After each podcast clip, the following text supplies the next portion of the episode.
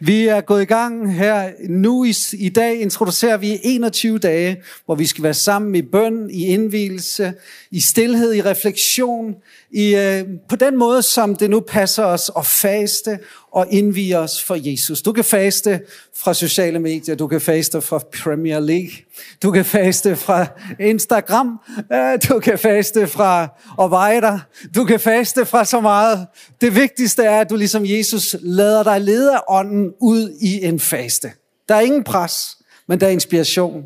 Og det er så vigtigt, at vi prøver at følge en vej, vi ikke har gået før. For det er et af de løfter, vi har i Josva-bogen, at han vil lede os af en vej, vi ikke har gået før. Så lad være med at sige, det er ikke noget for mig, men tag hul på det og oplev, når du springer over et måltid, når du ikke øh, spiser en dag, når du, når du indviger dig for Jesus og bruger tid i hans nærvær, så er det ikke spildtid. Kan I sige amen til det?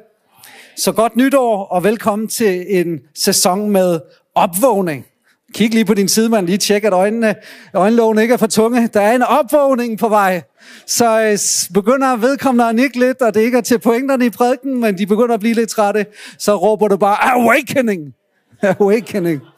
Øh, jeg ved ikke, hvordan det er med dig, men om morgenen, øh, så er det hjemme ved os Mettes ur, der vækker os. Sådan her ser det ud på mit ur, når det er mig, sådan cirka klokken 6 om morgenen. Nu har jeg sat det til det, som øh, jeg regnede med var sådan cirka tidspunkt for, for, for talen her.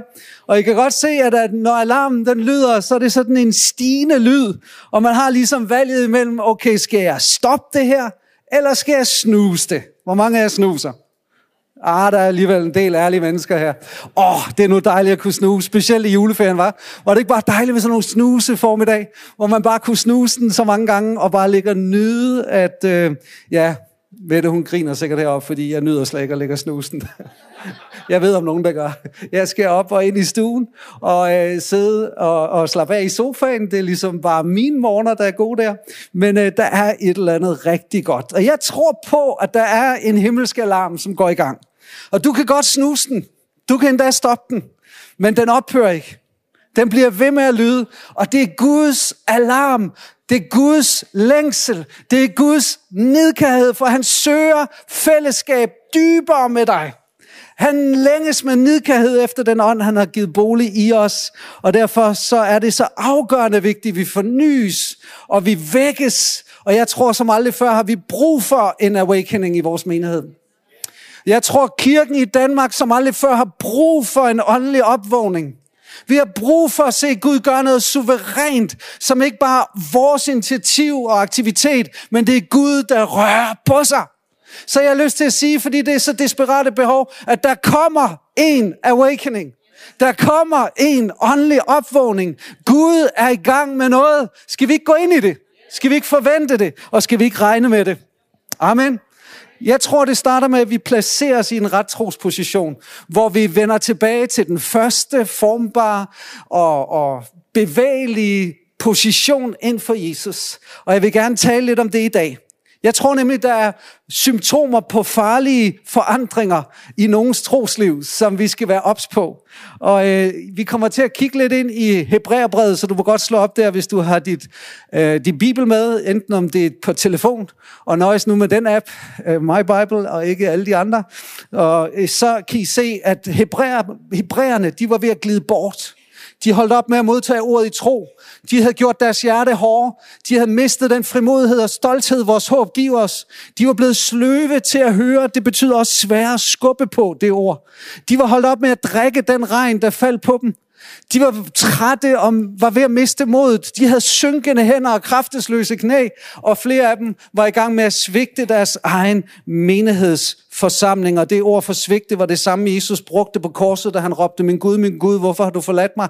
Et meget stærkt ord, så det er ikke bare missen søndag, eller gå ud af gruppe, men det er at stoppe med at forsamles med kirkefamilien. Der var noget i gang. Og derfor læser vi i Hebræerne 13, 27, eller 22, det er Hebræerbrevets forfatter, som skriver, vi kender ikke navnet på ham. Mange mente, det var Paulus. Øh, nogle mente, det var Barnabas. Martin Luthers bud, det var Apollos, fordi han var fra Alexandria, en jøde, som var inde i hele det her øh, tempel, gamle testamente, allegorierne. Men vi ved det ikke med sikkerhed. Men Hebræerbreds forfatter siger, jeg beder jer søskende om at optage denne for, formaningstale i bedste mening. Jeg skriver jo til jer i al korthed. Brevet er altså ikke et brev. Det er mere en tale. Det er en prædiken. Og Hebræerbrevets forfatter siger, at det er en formaningsprædiken. Nogle gange har vi brug for et wake-up call. Og det er ikke negativt altid, at det ikke bliver feel good. Nogle gange, så skal vi køres mod hårene. Nogle gange, så skal der være lidt ro, øh, sandpapir. Så skal det ikke bare være den helt fine. Nogle gange, så skal vi lige vækkes, fordi vi slummer hen, og vi har brug for at blive vagt. Og Hebræerbreds forfatter, han kendte sin målgruppe. Vi kender dem ikke helt præcis, hvor de boede, hvilken kirke de kommer i, men vi ser symptomerne på noget i deres liv, i deres trosliv, som bekymrede den her forfatter, og hvor han skriver inspireret af ånden. Hvor mange af jer nyder at gå til lægen? Jeg havde en tid lige inden jul, fordi jeg, jeg havde et eller andet bag øret. en hævelse og irritation, og det blev ved, og det blev kraftigere. Og så gik jeg og tænkte, jeg skal lige have det kigget på inden jul, og så gik jeg ind og fik det kigget på, og hun presser lidt. Og hun spurgte, bruger du vatpinden? Og det måtte jeg indrømme, det gjorde jeg godt nok. Ah, det skal du stoppe med. Og det er helt sikkert det. Og jeg tænkte, hold da op. Jamen, det er jo enkelt så. Men hun siger, du får lige en tid den 29. december også, og så kigger vi lige på, om det er forsvundet, eller så ser vi på nogle andre muligheder. Og så kom jeg øh, den 29. december, sådan ret tidligt på dagen. Ikke fordi, at jeg stadigvæk havde symptomerne ved øret, men nu tænkte jeg egentlig bare, hvor tit er jeg ved lægen? og jeg havde en tid, og jeg havde egentlig noget, der, der kløede lidt i siden, og jeg havde tænkt på i lang tid.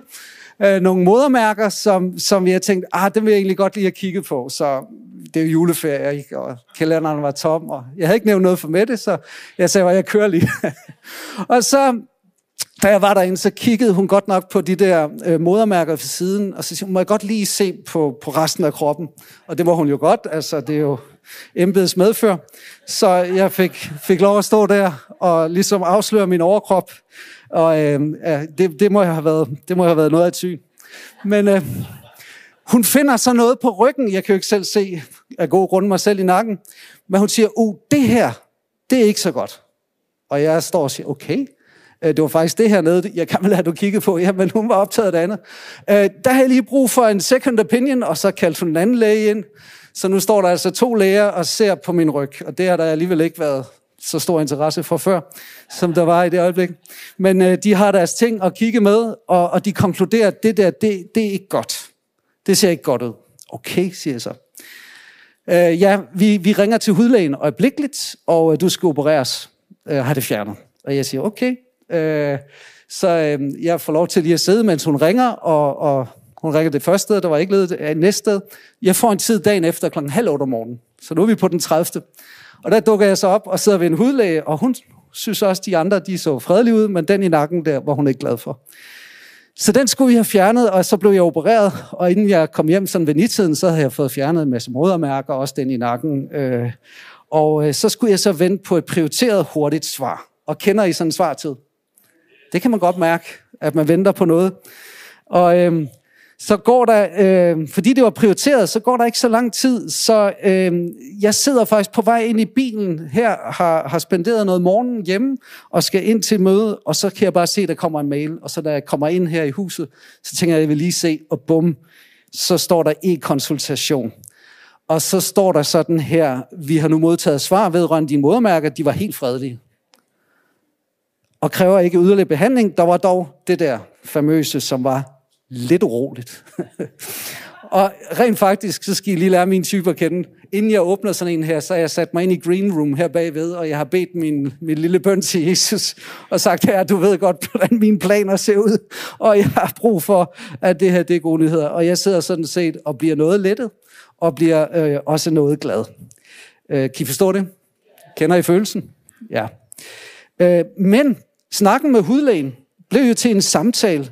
Øh, jeg er jo et nysgerrigt menneske, så jeg skal jo finde ud af, hvad, hvad gør jeg så fra nu af, hvis der skulle øh, komme andet. Og jeg får i hånden stukket sådan en, en brochure her. Øh, det er en firesidig brochure, som jo hedder Tjek mærkerne, en guide til, til modermærketjek. Og øhm, og der står faktisk nogle forskellige ting i den. Fem farlige forandringer, og tjek mærkerne, og er det tvivl, og hvordan du beskytter dig, osv. Så, så det var et seriøst stykke litteratur, som jeg tog med hjem.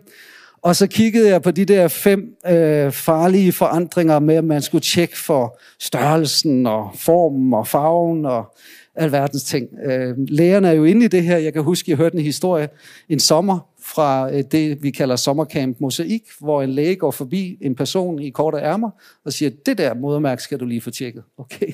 Og så var det en god, god oplevelse, at det blev opdaget. Så, så det er bare for at sige, her er der altså noget fagligt. Når, når jeg så havde gennemlevet det her, og kom på den anden side af det, så, øh, så sad jeg og skulle forberede mig, og så tænkte jeg, Hebræerbrevet, det er jo dybest set en beskrivelse blandt andet af fem farlige forandringer i troslivet, som vi nogle gange ikke opdager. Fordi vi kan godt lære at holde øje med vores modermærker, og vi kan holde øje med andre ting som blodtryk og blodprøve og størrelsen på maven og måske andre steder, ting der, der vokser og ikke skal vokse. Men har vi øvet os i, og har vi lært at lære vores trosliv at kende, så vi kan se og opdage og gøre noget ved, eller snakke med vores himmelske læge, eller andre konsulenter om, hvad er det, der sker med mig? Og jeg vil godt give dig en lille guide til, ud fra Hebræerbrevet, hvordan du kan tjekke tilstanden i dit trosliv. Er I med på den? Sådan, så sæt dig tilbage i stolen. Så tager vi lige en rundtur i Hebræerbrevet, som jeg varmt kan anbefale. Når man læser kommentarer over Hebræerbrevet, så er det interessant, fordi at Hebræerbrevets forfatter skriver til en flok mennesker, som helt tydeligvis ikke var nye troen. De kendte det gamle testamente. Så alle historierne fra det gamle testamente blev bare taget for givet, dem var de inde i. Så det var en flok, som tydeligvis, når man læser i brevbrevet, både havde oplevet troen, var blevet fyldt med helligånden, de havde oplevet Guds kraftige gerninger og mirakler, de var blevet døbt, de var det hele. Men de havde haft en tid, hvor prisen for at være troende var blevet høj, og de var ved at blive slappe i knæene, trætte i armene, og de var ved at miste modet. Og derind bliver deres trosliv ramt. Nogen havde allerede forladt forsamlingen. Var det her værd at stå, øh, tro på? Skal vi gå tilbage til det gamle? Hvad skal vi stå for? Og ind i det, så ser vi så nogle symptomer på forandret trosliv. Det første, jeg har lyst til at sige, det er, du taber fokus på Jesus og den første tillid og tro på ham. Det er en farlig forandring. Når det, der fylder i vores liv, er alt andet end Jesus. Er det rigtigt? Der står sådan her, for vi har del i Kristus, hvis vi indtil det sidste holder urokkeligt fast ved den tillid, vi havde i begyndelsen. At være frelst og være i fællesskab med Kristus, og være på vej til himlen, det er også at have del i Kristus. Det er en anden måde at sige det på. Og du har del i Kristus, så længe du har den her fulde tillid, urokkelige tillid til ham. Og Hebræerbrevet har jo definitionen i 11.1, at tro er fast tillid og bevisning om ting, som ikke ses. Så det afgørende for os, det er, at vi ved, at vi ved, at Jesus er vores. At Jesus er min frelser. Og det er det fokus, som Hebræerbrevet starter med at sige, hvis du vil sikre dig dit troslivs sundhed, så sørg for at have fokus på Jesus. Fik jeg lige min søn til at tage et billede af mig nede i byen, og øh, det svarer lidt til min tilstand nogle gange. Jeg er kreativt menneske, jeg er kreativ til, til visioner, men jeg er også kreativ nogle gange, når jeg bliver ramt af et eller andet. Så kan jeg godt begynde, når mine tanker kan løbe, hvad nu hvis? Og jeg tror sågar næsten i løbet af en formiddag, så havde jeg fortalt med det, hvordan vi skulle lægge lånene om derhjemme, og alle de der ting, som kunne bekymre en, hvis man lige gik med en diagnose. Men her siger Hebræerbrevets forfatter, så lad det også os, som har så stor en sky af vidner omkring os, frigøres fra enhver byrde og for synden, som så let omklamrer os. Er det ikke interessant? Nogle gange så siger vi, at vi kommer til Gud, og så skal Gud fjerne byrden fra os. Her står der, vi skal frigøres. Ikke? Det er altså tro. Så du tager din byrde, din rygsæk, din bagage, det der tynger dig ned, og så giver du den frigjort. Og endda synd. Ja, men Gud skal tilgive min synd. Ja, men så kom til ham med den, frigør dig fra den. Den klamrer sig til dig. Jeg har øh, en tidligere kollega, øh, en ungdomspræst i København, som jeg har tjent sammen med, der hedder Bo Axelsen. Han har skrevet en bog, der hedder Kristen Fitness, som vi brugte i ungdomsarbejdet. Og i kommentarfeltet til det her, så ordet omklamrer, hans illustration på det, synes jeg var ret flippet. Han brugte illustrationen, når han havde pillet bussemand, og simpelthen ikke kunne få den af, og den var klistret. Det er sådan noget, man kan bruge i København. Det kan man ikke her, det ved jeg godt. Det er derfor, jeg citerer en anden for det. Men, men nogle gange, så er der noget, du bare ikke kan komme af med det, og det klistrer til dig, det omklamrer dig. Og det gør, at du ikke ser hen til Jesus, som er troens banebryder og fuldender. Og Hebræerbreds forfatter siger, hold jer ham for øje. Slip ham ikke. Det er så afgørende, at vi gør det. Og prøv at lægge mærke til måden, Hebræerbrevet er bygget op på. Først er der et afsnit, som dybest set hedder, Jesus er større, han er større end profeterne. Det er der, den starter. En englene, kapitel 1, en Moses, kapitel 2, og en Aaron, kapitel 3 og 4. Og han er, den nye pagt er bedre end den gamle. Det er bedre præst, det er bedre tempel, det er bedre offer, og det nye liv er bedre end det gamle. Det er et liv i tro, og det er et liv, hvor vi håndterer vores Guds relation på Sionsbjerg, som er løftesbjerg, i stedet for på Sinai bjerg, som er lovets bjerg. Og så kommer alle de her lad os derfor 11 gange. Lad os derfor formaningerne, som kommer ud af det nye billede på Kristus. Så tro er tillid. Tro er ikke en teknik. Tro er ikke en religion. Tro er en relation. Tro er ikke bare noget ud i det blå. Tro er har at gøre med Jesus. Det kobler dig sig på ham, så du må have fokus på ham. Amen. Og jeg tror, der er sådan en glæde i Jesu hjerte, når vi tager et skridt i tro. Første gang du faster, første gang du bærer højt, første gang du gør noget, du ikke har gjort før. Prøv lige at se den her uge, som mit lille barnebarn, hun har gået. Vil I se det? Prøv lige at se her.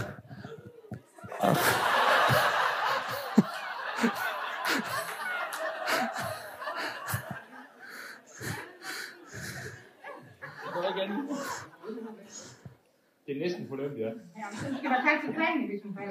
Man kan godt forstå, at hun vil over til morfar.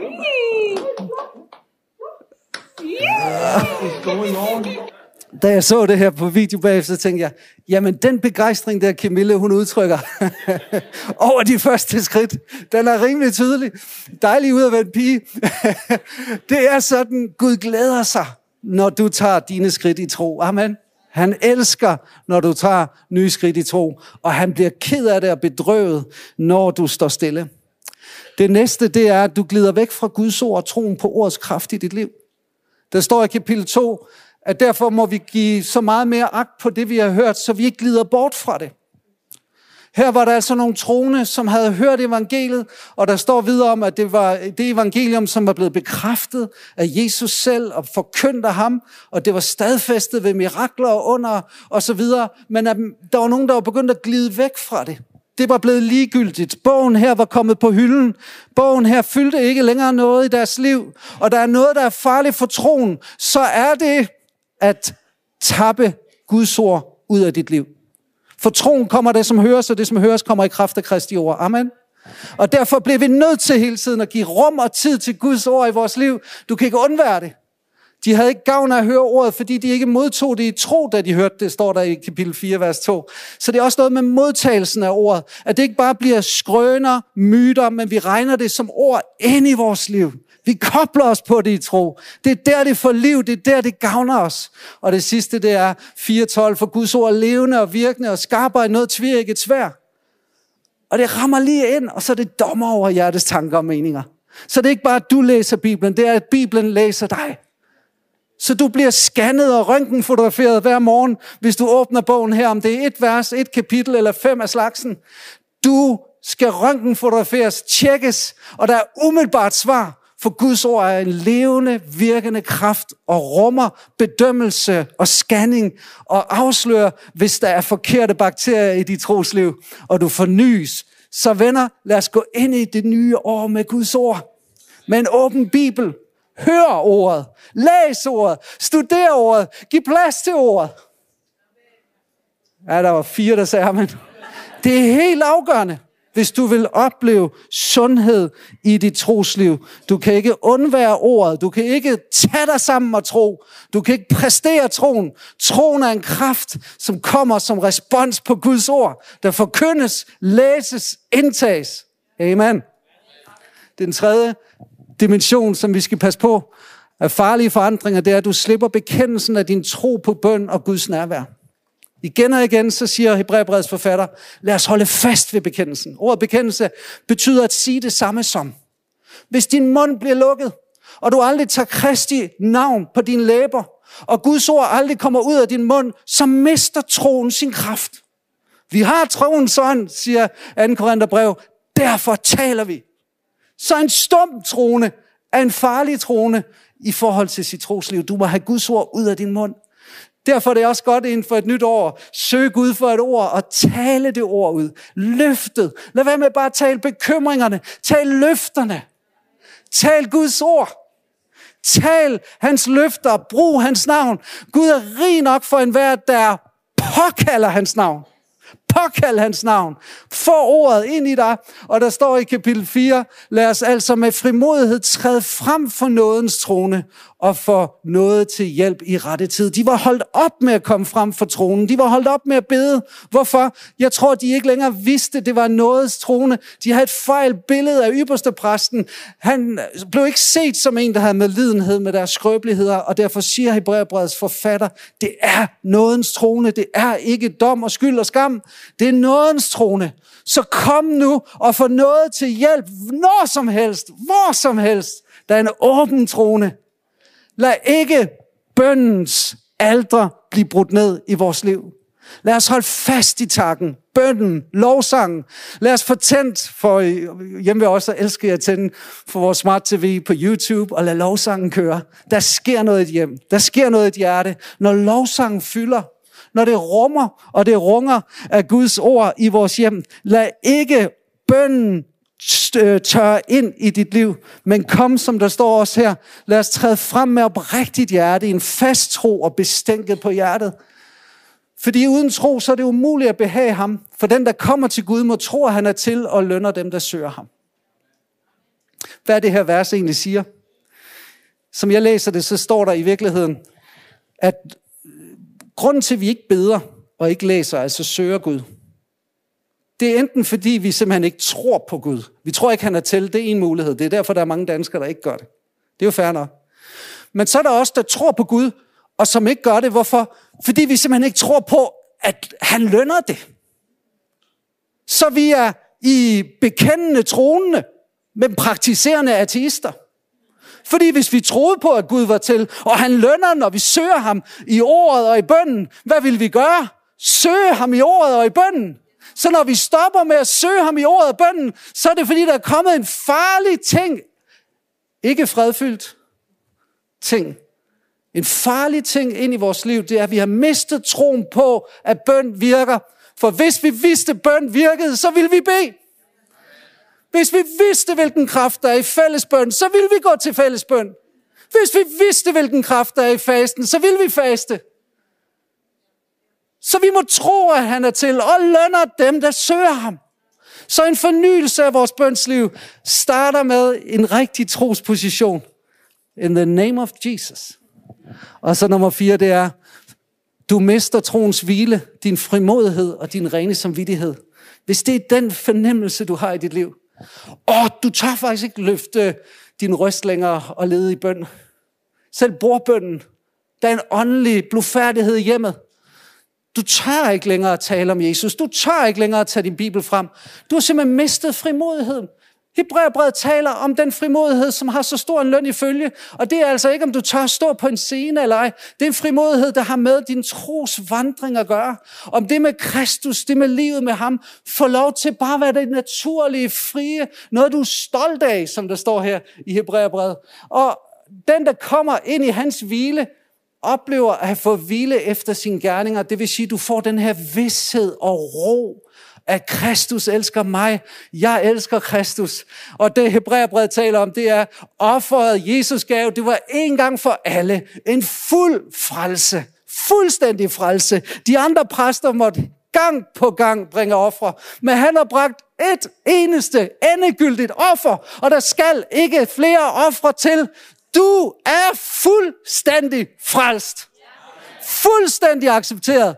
Så vi beder ikke og søger ikke i ordet ham for at modtage accept eller frelse, men vi gør det, fordi vi allerede er frelst. er accepteret, og derfor så kan vi træde frem med oprigtigt hjerte, en fast tro og bestænket på hjertet med hvad? Jesu Kristi blod som renser for al synd.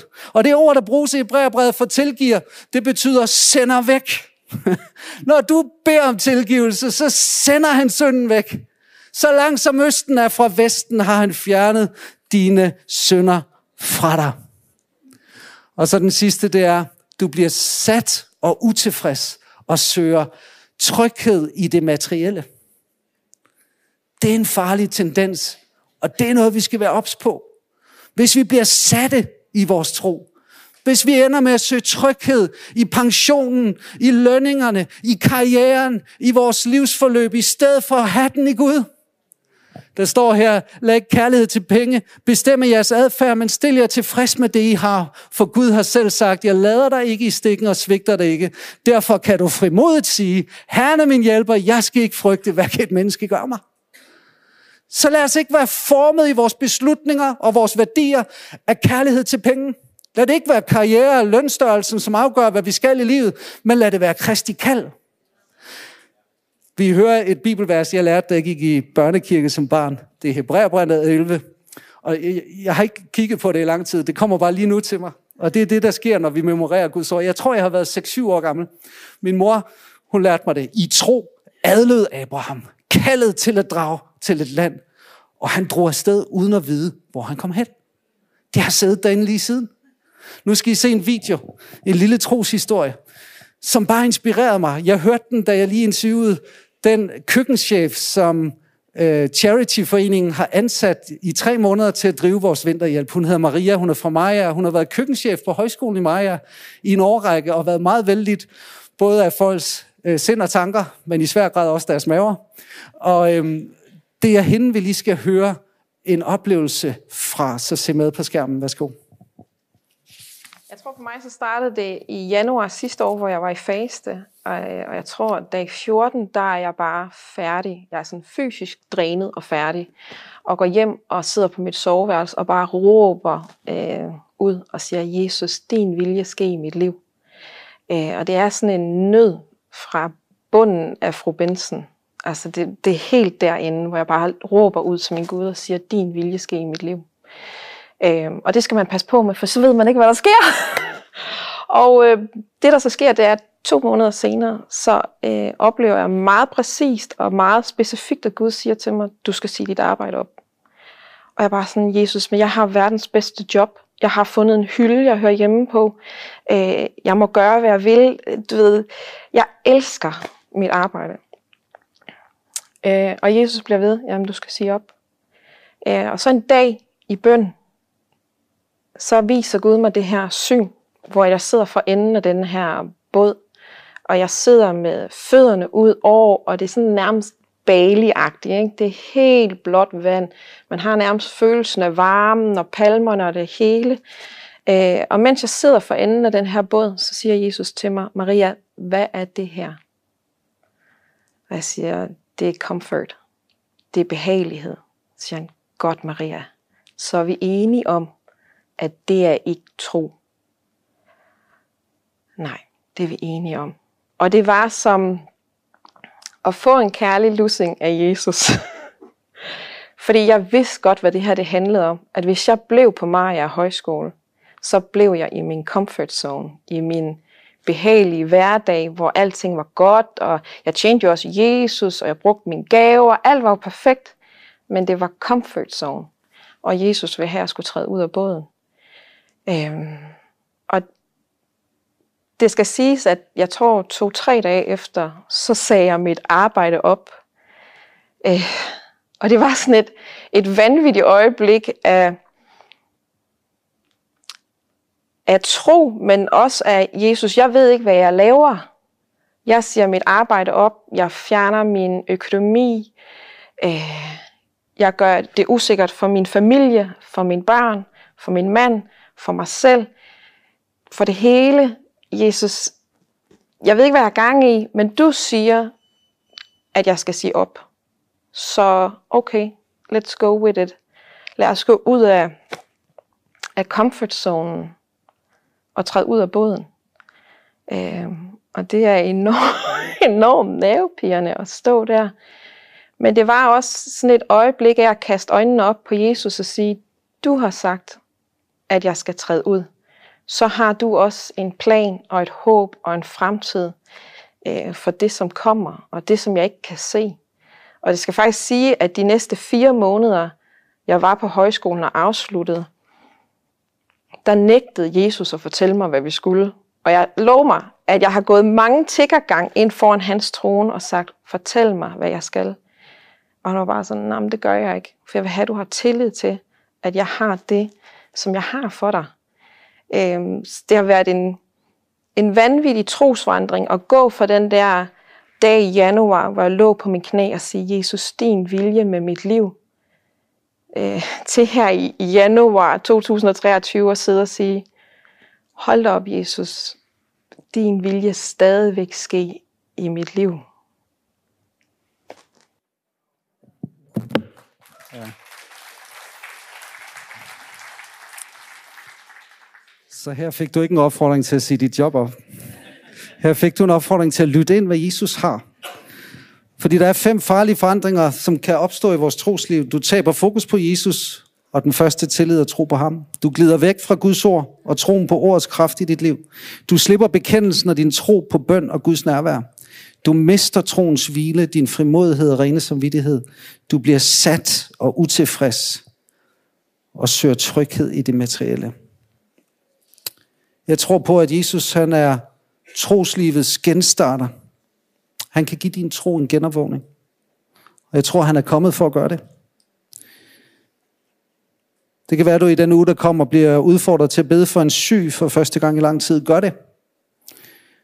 Du får en anledning til at fortælle om Jesus. Gør det. Din første faste dag måske. Gør det. Deltag i et bøndemøde. Gør det.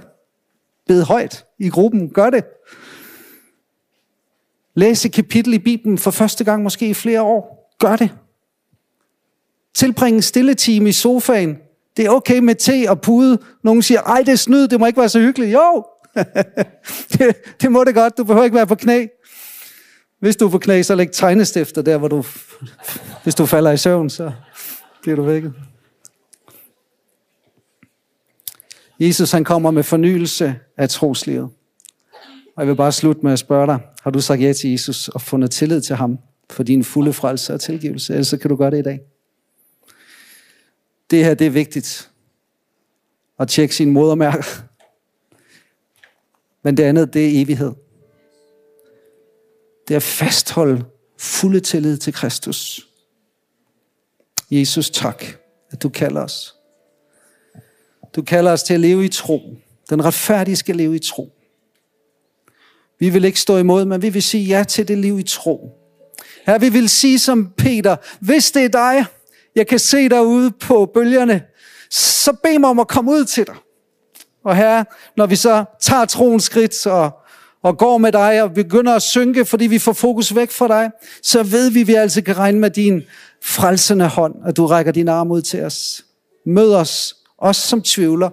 Mød os, os som slider med hårde hjerter. Mød os, os som sådan slider med at, at, at have tryghed og tillid til dig. Og leve troens liv uden sikkerhedssel. Hjælp os, Jesus, med at vandre i tro. Ikke i skuen.